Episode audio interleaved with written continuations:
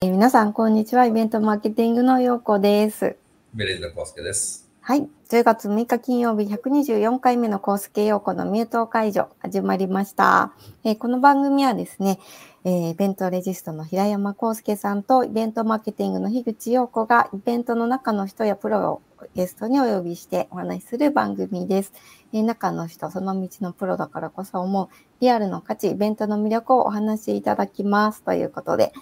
始まりましたが、はい今週は、あの、コウスケさんと偶然にも東京の新スポット虎ノ門東京ノード内段階で お会いをしましたけれども、はい。ちょっとこれからたのお楽しみを奪ってはいけないので、具体的な表現は避けますけれど、すごかったですね。そう、あのーぜひ行って体験してほしいな。そう、それしか言えないんですよね。もう圧倒的なパフォーマ、ンス結。構ゾワッとしましたね。まあ、あのーは結構なんか、おそらくですけども、多分少人数で見る感じですよね、多分ね。あうの、やーっぱりん、そうですね。パートキャップ入らないので、なんか、一気に人気になると、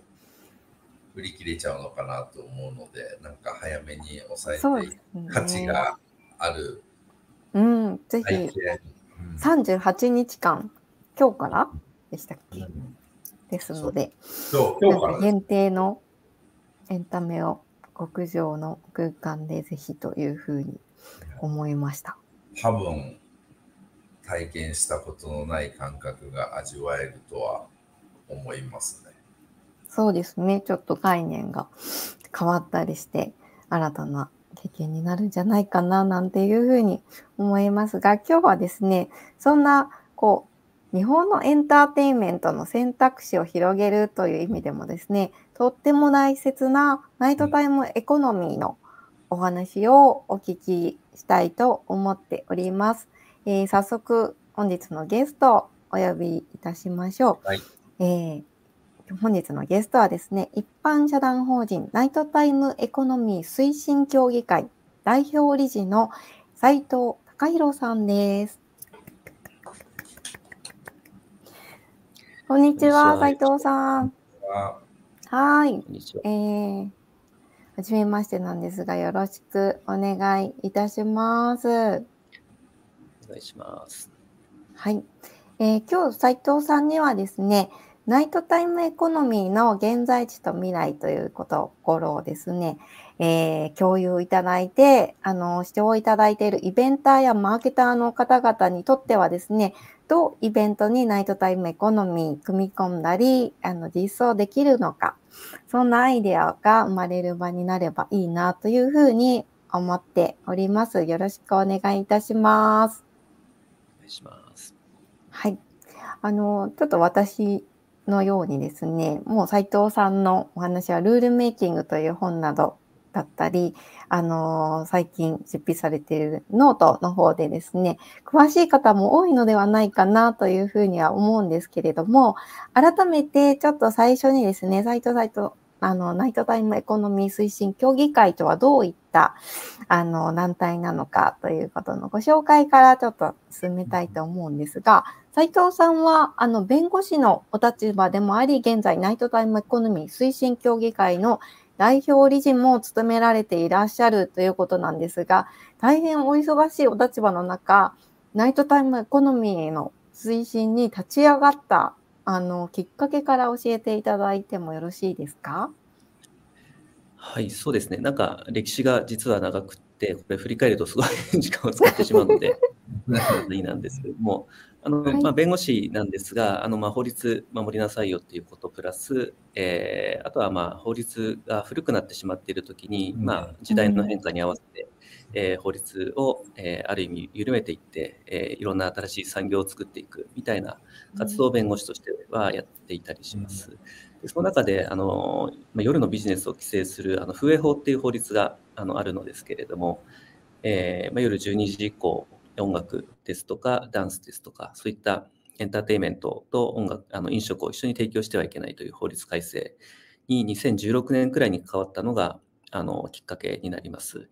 まあ、大きな法改正だったので、まあ、それをてこに夜を盛り上げていこうみたいな話をいろんな政治家ですとか、あの行政の方ですとか、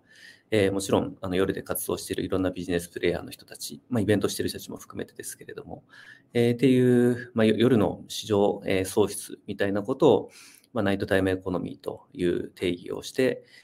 えー、議員連盟を作ってみたり、えー、観光庁と一緒にあの夜の観光開発をしたり、まあ、いろんな自治体と一緒にイベントをしたり、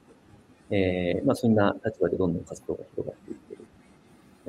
コロナで一回ストップをしていたんですけれども、うん、一回去年くらいからあの盛り上がり始めて、えー、今もいろんなところでナイトタイムエコノミーという言葉をまた聞くように、うん、なりましたという感じですかね。なるほど。古い法律を変えて夜の市場を盛り上げるというところ、牽引されていらっしゃるということなんですけれども、もう2016年の改正後、かなりナイトタイムエコノミーの状態というのも変わってきているのかなと思いますし、現在コロナ禍を経て、さらにまた盛り上がりを見せているというところかなというふうに思うんですけれど、その当初からあの、比べて、現在の日本のナイトタイムエコノミーが抱えているテーマっていうのは、うん、あの、どんなところにあるんですか？あそうですね。あの、もともとこの国の政策として大きく盛り上がっていったのが2016年、17年、18年、うん、えー、まあ、コロナの前の3年くらいなんですけれども、その時はやっぱりインバウンド観光がすごく伸びていて、で、夜の観光コンテンツが少ない、で、なかなかお金も落ちていかない、で、そこで観光庁として、えー、まあ、インバウンド観光の推進という形、立場からあの、まあ、盛り上げていこうという、まあ、そこに対していろんな観光事業者の方たちが、えー、そうだそうだと、えー、旗振りをしていたっていうのが、えー、大きかったですかね。ただまあ別に夜ってコロナを経てもそうですけど、あの別に観光客のためだけにあるわけではなくて、はい、あの地元の、えー、住んでる人もそうですし、働いてる人もそうですし、えーまあ、高齢者、えー、家族連れ、まあ、いろんな人たちが夜を使ってもっと豊かな、えー、人生、えー、暮らしを送れるようにする。で、そこで稼げるようにしていく。で、いろんな文化もそこである。えー、みたいな、なんか観光にちょっと寄りすぎていた、えー、のではないかということを思っていまして、今だと、えーまあ、夜の文化的な価値、えー、ですとか、えー、社会的な価値、まあ、いろんな人が立場を超えて交流をするですとか、えー、あとはもちろん観光を中心とした経済もそうですけれども、まあ、夜って実はいろんな価値が、えー、ありますよね。で、それを、あのまあ、全てなくなっていたコロナ中で、まあ、皆さんいろいろ感じたと思うので、まあ、もう一回夜の価値の再定義をして、じゃあそれをどうあの街の中で展開をしていけばいいのかみたいなところを、えーまあ、自治体もそうですし、いろんな事業者の人たちと、えー、今、トークイベントとかワークショップとかで話をして、なんかね、戦略作りみたいなことをしていたりしますね。例えば16年の法改正以降始めたっていう話でしたけれども、うん、あのその変化していく中で例えば現時点ではどういうまだ法がちょっとこの妨げになっていたりとか、まあ、少し変化した方がいいんじゃないかなとお考えになってるって具体例えばどういう部分になったりしますか、うんそうですね。あの、まあ、いろいろまだあると思います。なんか、もともとは不営法改正っていう、あの、ナイトクラブとかライブハウスとか、そういった事業者の営業をどう適法にしていくのかっていうところがスタートして、そこはまあ大体クリアできているのかなと思いますね。で、えっ、と、じゃあ、それを夜間市場という形で大きく、えー、夜の新しい時間の市場を作っていこうみたいになったときに、えー、足りてないところが、えっ、と、まあ、3つくらいに整理できるのかなといつも思ってるんですけれども、うん、1つはあの夜に関する機運情勢ですかね。まだやっぱりネガティブなイメージが夜にはつきまとっていて、えー、安心安全ですとか、えー、なんか犯罪が起きる、えー、子供たちが今、東横キッズとかですね、いろいろ街の外に出てトラブルに巻き込まれるとか、そうですね。そうまあ、そうネガティブな、うん、イメージではなく、もう少し夜の、えー、可能性に光を当てていく。えー、それはもちろんさっきの話で観光だけではなくて、えー、いろんな人たちの暮らしを豊かにしていく、文化が生まれていくみたいなことも含めてですけれども、その機運調整っていうのが、えっ、と、もう一つですね。で、もう一つが、あのえー、これだかイベントにも変わるかもしれないですいろんな、あのビジネスをしている人たちが夜を、あのまあ、フィールドにいろんな事業を展開していく、えー、というところのステークホルダーの参入がまだ足りてないのかなと思、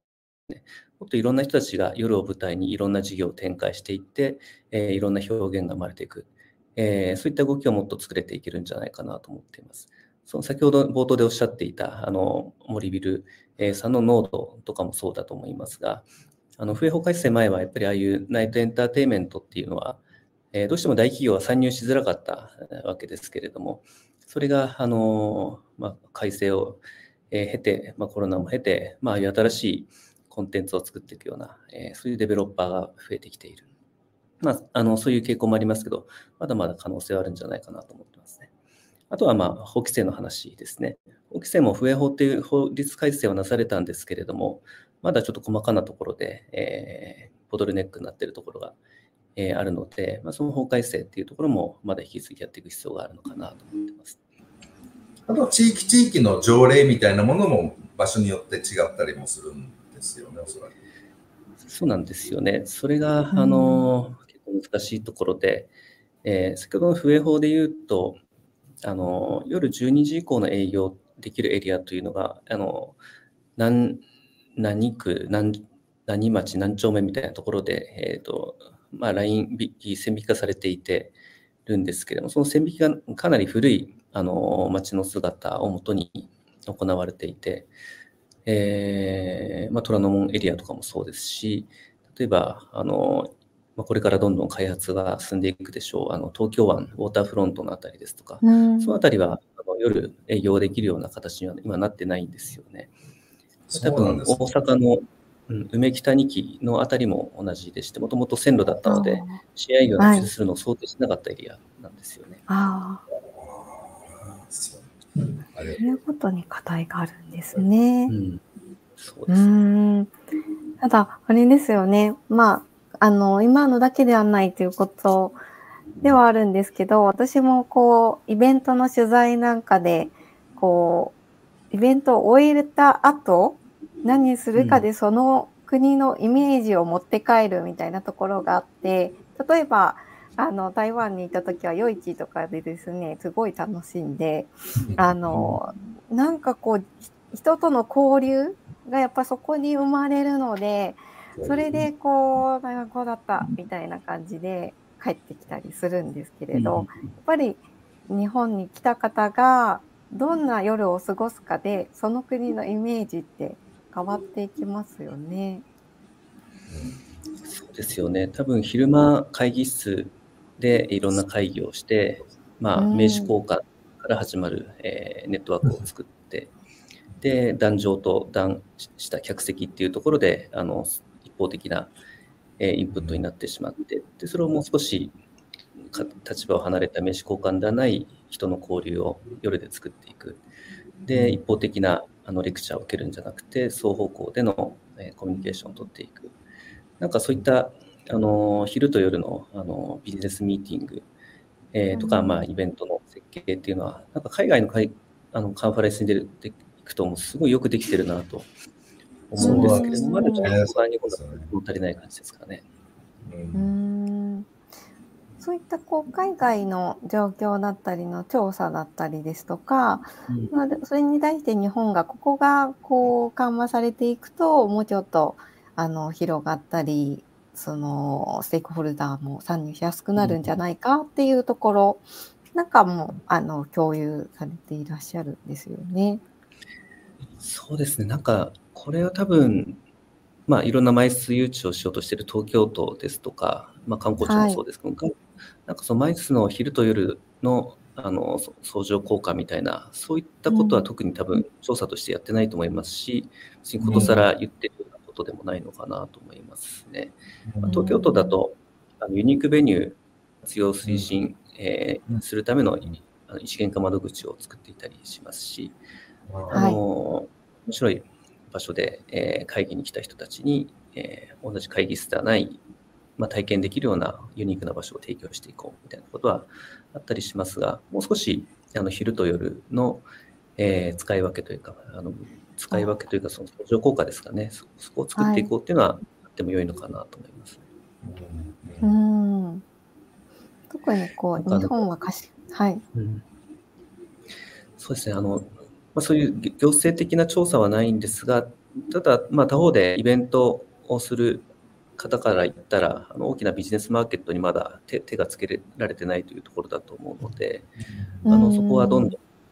やられてい、えー、くと良いのかなと思いますね。あの、の間も、あ去年か、去年、あの東京国際映画祭の、はい、あのアドバイザーをやっていたんですけれども、まあ、東京国際映画祭も同じような問題意識で、まあ、映画祭に、えーまあ、海外から、えー、監督さんですとか俳優さん女優さんみたいな人も、えーえー、来る、まあ、インフルエンサーがたくさん、えー、来るわけですよね。その人たちが映画祭、ね、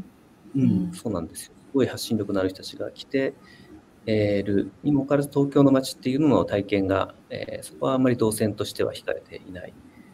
で、うん、そういうインフルエンサーじゃなくて、お客さんもそうですよね。映画祭って本当にいろんなお客さんがその街に訪れるので、えー、その街をどう回遊してもらえるのかですとか、うん、えー、街の体験とどう融合させていくのかみたいなところは映画祭の方もすごく考えて、えー、いましたし、ただなかなかあのそこのソリューションが、えー、まだこれからという感じでしたね。僕も結構いろんなイベントの主催者さんとお話しすることありますけども、皆さんネットワーキングの重要性っていうのをすごく理解はしてるんですよ、うん、コンテンツが。理解はしてるんだけど、どうやってどういうふうにやるのがいいのかとか、どこと話したらいいのかみたいなとは結構悩まれてるケースが多くて、結局、その同じ会場の中でちょっと軽食出して乾杯みたいな感じで、本当に多いなと思ってて、実はそこってもっとナイトタイムのエコノミーに貢献できるポテンシャルがめちゃめちゃあるのになっていうところはよく感じてますね。どどうしていいのかっていうところがなかなかまだ浸透してないのかなっていう気はします。うん。なんかあの毎年縁があって、アムステルダムの、えーはい、アムステルダムダンスイベント、なんか AD っていう、なんかもう、まあ、世界でおそらく一番人が集まるダンスミュージックのフェスティバルに、うん、えー、行くんですけれども、そこは、はい、あの、なんですかね、あの、まあ、あの、B2C 的には、まあ、すごく有名な、有名なミュージシャンですとか DJ ですとかが街中で、いろんな音楽パフォーマンスをしている、ライブをしているみたいな、えー、失礼になってるんですけれども、中身を見てみると、完全にそのビジネス、えー、ミーティング、えー、の場所であって、要は今、はい、あの、エンドの、えーと、ミュージシャンをその B2B の、えー、人たちが見に来て、まあ、タレントバイングとかいうのも、こういう今トレンドなの、えー、で、こういうアーティストをブッキングしたいで、えーと、そこのために来てるわけですよね。あじゃあ、ショーこのためでもあり、ショーケースみたいな感じにもなってるってことなんですね。そうですね。多分こういうのって、あの例えば、バルセロナのソナーっていう、えー、これも電子音楽とあのテクノロジーの、えー、イベント、いろんなライブパフォーマンスとか、あのが街中で行われているものです。これもやっぱり同じですよね。裏側を見ると、あのショーケース、えー、として B2C のあのパフォーマンスももちろんするわけですけれども、そこはあの B2B の、えー、取引、ディールの場所ととして、えー、裏側では機能していて、でそうするとそこのマッチング、ビジネスマッチングがとても重要なんですよね。おっしゃる通り、そこのやり方っていうのは結構皆さん工夫されていて、えー、なんか例えばですけど、もうリスト管理がなされていて、で、この人はあのこの会場に入れる。で、この会場には、えー、入れない。えー、で、そこの会場に入れると、まあ、入れる人同士の、えー、と会話がちゃんと成立するような人たちが呼ばれている。なんかホテルの部屋に行くと、あの今日行くべき、えー、場所のリストが置かれていて、そこに入るためのパスも置かれていて、で、それがなんかある種の、えー、やっぱり立場が高い人になると、普通じゃ入れないような特別な場所で特別な人たちと、えー、会うようなセッティングがなされているですね。なんかそこのキュレーターみたいな人はきっといるんだと思うんですよね。うん。そうですね。なるほど。そういったこううまく連携していくことで一つのイベントでいろんな機能を実装して、うん、あのプログラムも作られていくのかなというところでナイトタイムエコノミーと、まあ、イベントもそうですし、その街のブランディングというか、そういうところにもすごく、あのー、つながっていくところなのかなということで、今、ナイトタイムエコノミー、さらにどう開拓していくかっていうところだと思うんですけれど、海外と比べても日本のナイトタイムエコノミーのポテンシャルってどうなんでしょうか？あめちゃくちゃ高いと思いますね。あの東京もそうですし、東京以外の都市圏もそうですし、まあ、別に都市圏じゃなくて地方部でもそうだと思いますし、うん、えー、なんかすごいと思いますね。まあ、普通にカンファレンスに呼ばれていって、えー、行きたい場所、例えばシンガポールと東京を比べたらほとん。どの人が東京っていうでしょうし、うん、あの、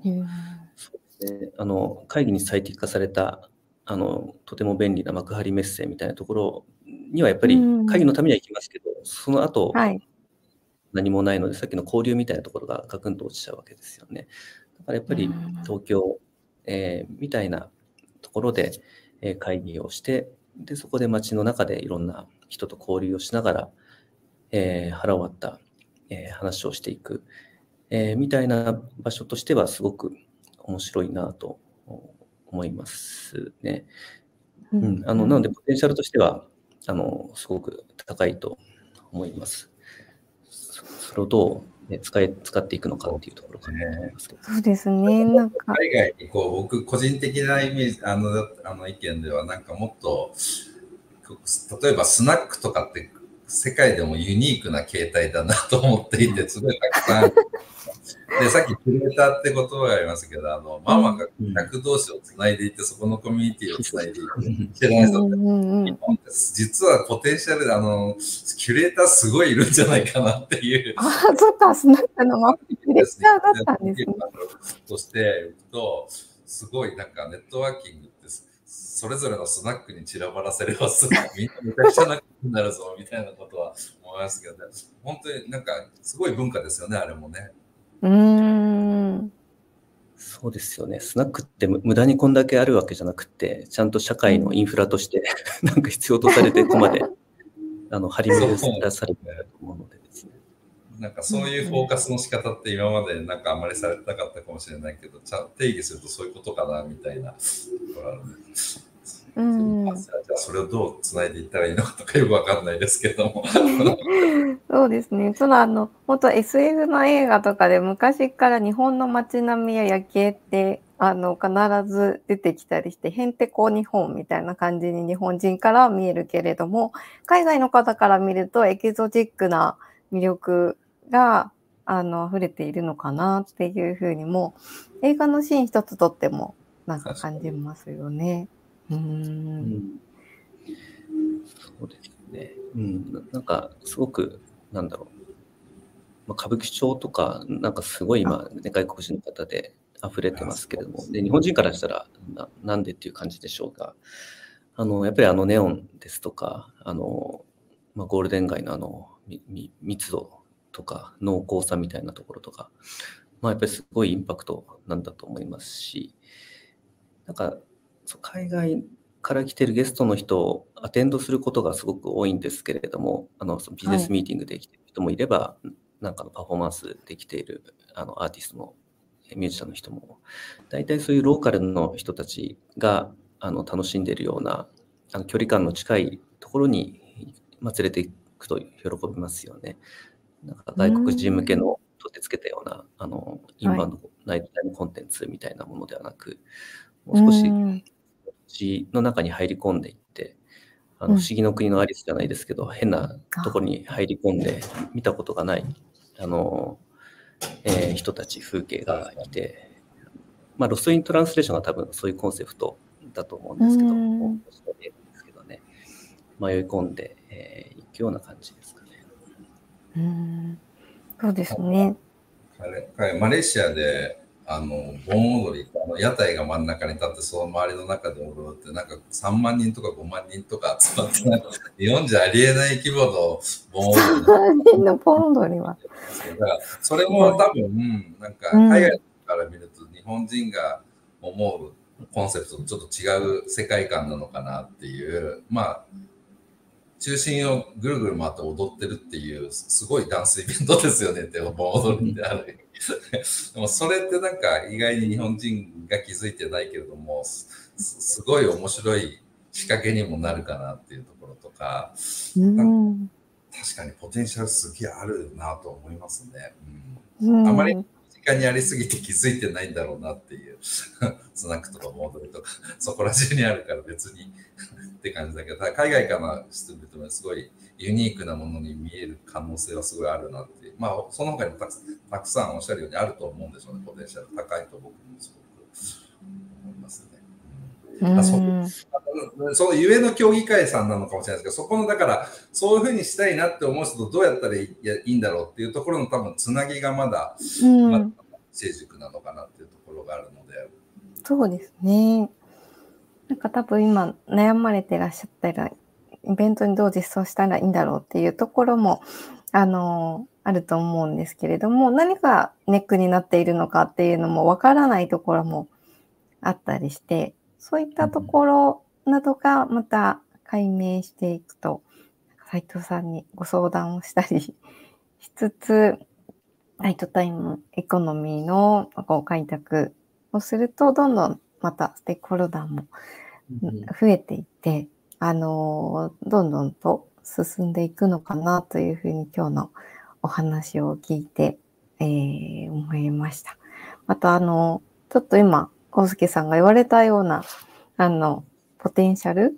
で気づいていない価値っていうのに気づくっていうところで言うと、あの、世界と戦えるものが多いのかなという。例えばそういう個別のなんかご相談とかっていうところとかも、教育会のところでされてたりはするんですか？こういうことが実現したいみたいな。はい、なんかいろいろ普段からお話はあって、ご相談もあって、でそれをどう、うん、あの実現していくのかみたいなところに対して、あの今、別になんかそういうのをビジネスとして展開してるわけじゃないんですけど、なんかできる範囲で、いろいろ一緒にやってたりしますね。なんかね、イベントの講演になってくれみたいなことが最近多くて、企画みたいなですかね、はい、で。そこでいろんなネットワークをですとか、まあ、はい、あのいろんな海外の知見っていうのをあの微妙にていくみたいなこととかは、なんか最近あったりしますね。うん、なるほど。ちょっとね、これから国際的なこう、イベントを企画されている方だったり、参加者に、あの、海外の方が多かったり、まあ、その土地をもっと深く掘り下げるような、あの、テーマと親和性の高いイベントを、あの、お持ちの方はですね、あの、また改めて斉藤さんの あの、ナイトタイムエコノミー推進協議会の方の情報、ぜひ、あの、拾ってみていただけたらなというふうに思います。斉藤さん、今日はお忙しいところ、ありがとうございました。こちらこそありがとうございます。はい。ということで、本日のゲストはですね、一般社団法人ナイトタイムエコノミー推進協議会代表理事の斉藤隆弘さんでした。ありがとうございました。ありがとうございます。はい。ということで、かなりですね、話をしていても、ああ、スナックとかもそうだなと気づいたり、盆踊りの話が出たりということで、聞いてらっしゃる方も、あの、こういうのを組み込んだらどうなんだろうっていうふうに思っていただけたのではないかなと思います。はい。多分ナイトタイムってそう日本人の近くにいろいろあるんですよね。まあまあ結構コンビニも24時間空いてるところいっぱい多いし。うん、まあ、そうですよね。この中ではコンビニに行った記者さんの話とかがニュースになるぐらいですね、あのものすごいクオリティの高いコンビニっていうの日本の文化の一つなんじゃないかと。だから多分そういうのが僕らにとって当たり前が、はい、当たり前じゃないっていうところ、すごい価値があるものだというところは本当になんかすごいありそうですね。探すとまだまだ。そうですね。あの、それをそうですって言って提出するのではなく、なんかどう気づいてもらえるかっていうところのコネクターが大事なんだなっていうふうに思いましたので、今日はその虚偽会の存在を初めて知ったという方もいらっしゃればですね、ぜひ、あのー、ノートだったりですとか、最新の情報もそこであの発信されていらっしゃるので、ご覧になっていただけたらなというふうに思います。今も出ておりますが、リンクも貼りたいと思います。はい、ということで、え今週も30分ご視聴いただきまして、えー、ありがとうございました。えー、また来週もあの発信しますので、イベントマーケティング、Facebook ページ、YouTube チャンネルの登録お願いいたします。どうもありがとうございました。